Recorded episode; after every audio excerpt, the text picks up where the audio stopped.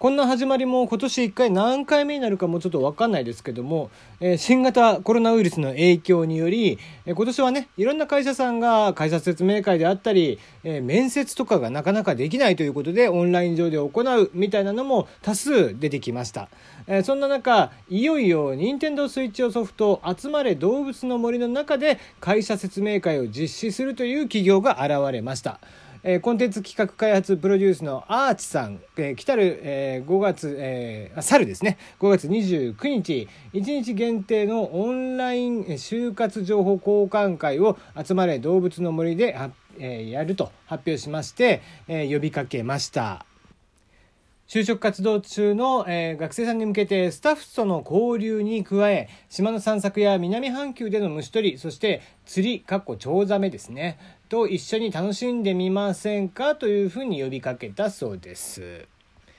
まあ、お知らせによりますと単純な、ね、説明会だけじゃなくてもちろん、えー、ご相談とか、えー、業界に関する情報交換そしてお土産として参加者にはゲーム内で使える金鉱石とかアイテムを配るとのことでまあまあね、えー、単純に自分が就活生だったらまあもうお土産だけでも全然楽しめるという、え内容になっていたそうです。実際に島を訪れた様子を見ると、まあ、あの実際のねリアルのオフィスに近いような、えー、作りになっていたりだとかしてかなり細かく配置をされていたということで、まあ、よりね会社の雰囲気も分かったんじゃないかなということでそして最後にはね、えー、皆さんと一緒に参加者の皆さんと一緒に集合写真まで撮ってということだったんですがまあなんだろうなこうセカンドライフでね、えー、こういうのってやってたのね。セカンドライフと言いましてその昔2010年ぐらい、えー、9年10年ぐらいに大ヒットして、まあ、今後はセカンドライフの時代が来ると言われていたんですけども、まあ、残念ながらあまり盛り上がらずに下火になっていったセカンドライフというね仮想現実空間、まあ、アバターとかを用いながらっていうことだったんですけどもまああの似たり寄ったりのようで実はこれだいぶ違う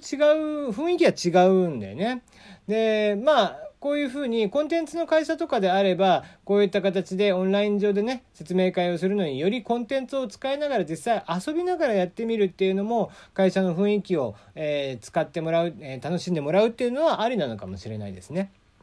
でまあまあちょっと話を戻すとそのセカンドライフと集まる動物の森では何が違うかっていうとやっぱりできることできないことっていうのが、えー、大きく差があるわけですよ。えー、動物の森の中では基本的には遊ぶというのをメインとしているんですけどもセカンドライフはやっぱり、えー、生活を実際にアバターの中で仮想世界、え、メタバースと呼ぶんですけどもそのメタバースの中で行っていて実際のお金の、え、似たような仮想通貨が中で使われていたのでその仮想通貨とリアルなお金を両替できたりだとかってしていくとか、え、ま、それを用いて実際にカジノがあったりだとか、え、アダルトな部分があったりだとかですね、えそういったリアル社会に、ま、即した形で盛り上がっていたんですよね。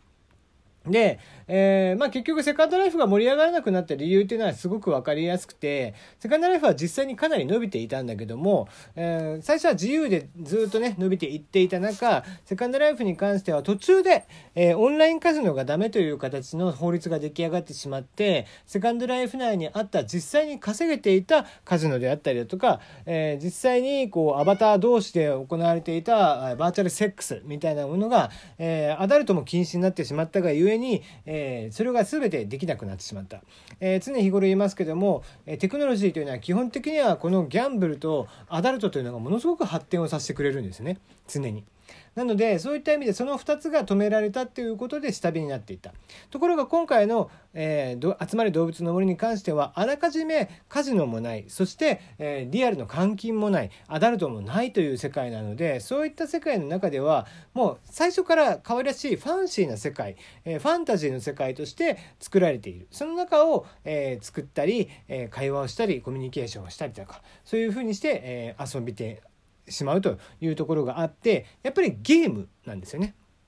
なのでゲームである部分と生活という部分のもう一つ補完するためのバーチャルでのリアル、え、バーチャルライフというところで言えば全く実は似たり寄ったりなようで異質なものであるっていうところから、まあ、今後もねあのまだ集まり動物の森に関しては、えー、まだまだユーザーも、えーねまあ、もちろん一時よりは少しずつ、えー、アクティブなユーザーっていうのは少し減ってるのかもしれないですけどもそれでもまだまだ、えー、大いに盛り上がっていてバージョンアップもこの間あってね、えー、人もまだまだ、えー、多くなっているっていうところがあるのでこうした形で、えーまあ、オンライン説明会みたいなのを利用するっていうのは特にコンテンツ会社なんかはちょっと相性がいいのかなとかって思いながら見ていました。さて改めましてこんばんは。テリーの山々すぎる部屋テリーでございます。いかがお過ごしでしょうか？えー、今日はですね、えー、先日行われ発表されました、えー、東大と DNP、え、大日本印刷ですね、えー、の共同研究グループによって、えー、開発されました肌に貼り付けて伸縮するスキンディスプレイをフルカラー化という記事からご紹介していきますね。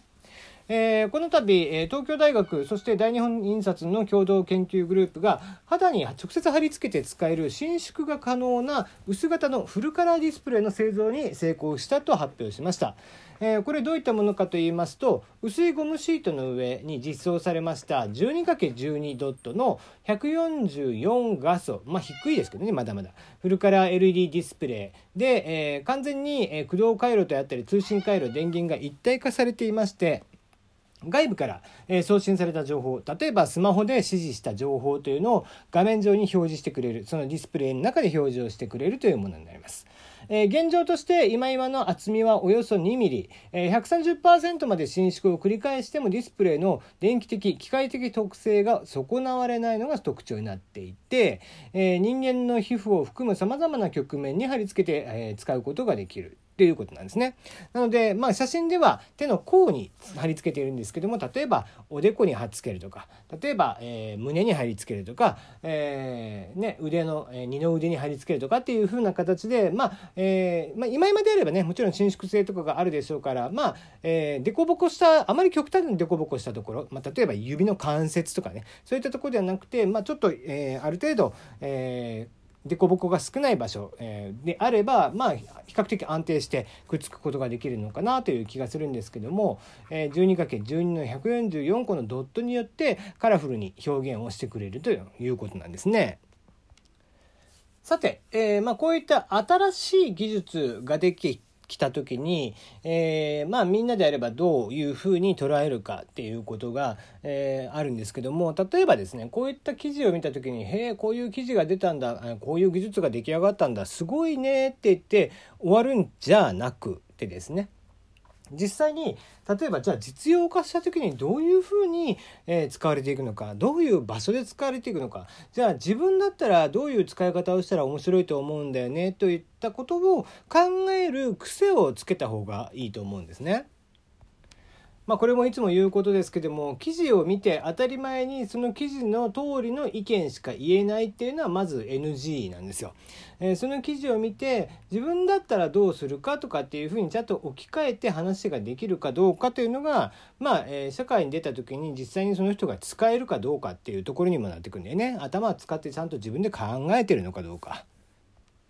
今回であればこちらの記事がね結局、えー、今回は 14412×12 の144個の LED ディスプレイを使ってということなんですが例えばこれがじゃあどういうふうに発展していくかっていうと例えばもっと厚みが薄くなってもっと今は 12×12 の144のものであったりだとかもっとその伸縮性が高くなっていってってすると全身ディスプレイっていうことができるようになってくると思うのね。で、えー、昨今の例えば、えー、スマホとかに使われている有機 EL, 有機 EL とかであれば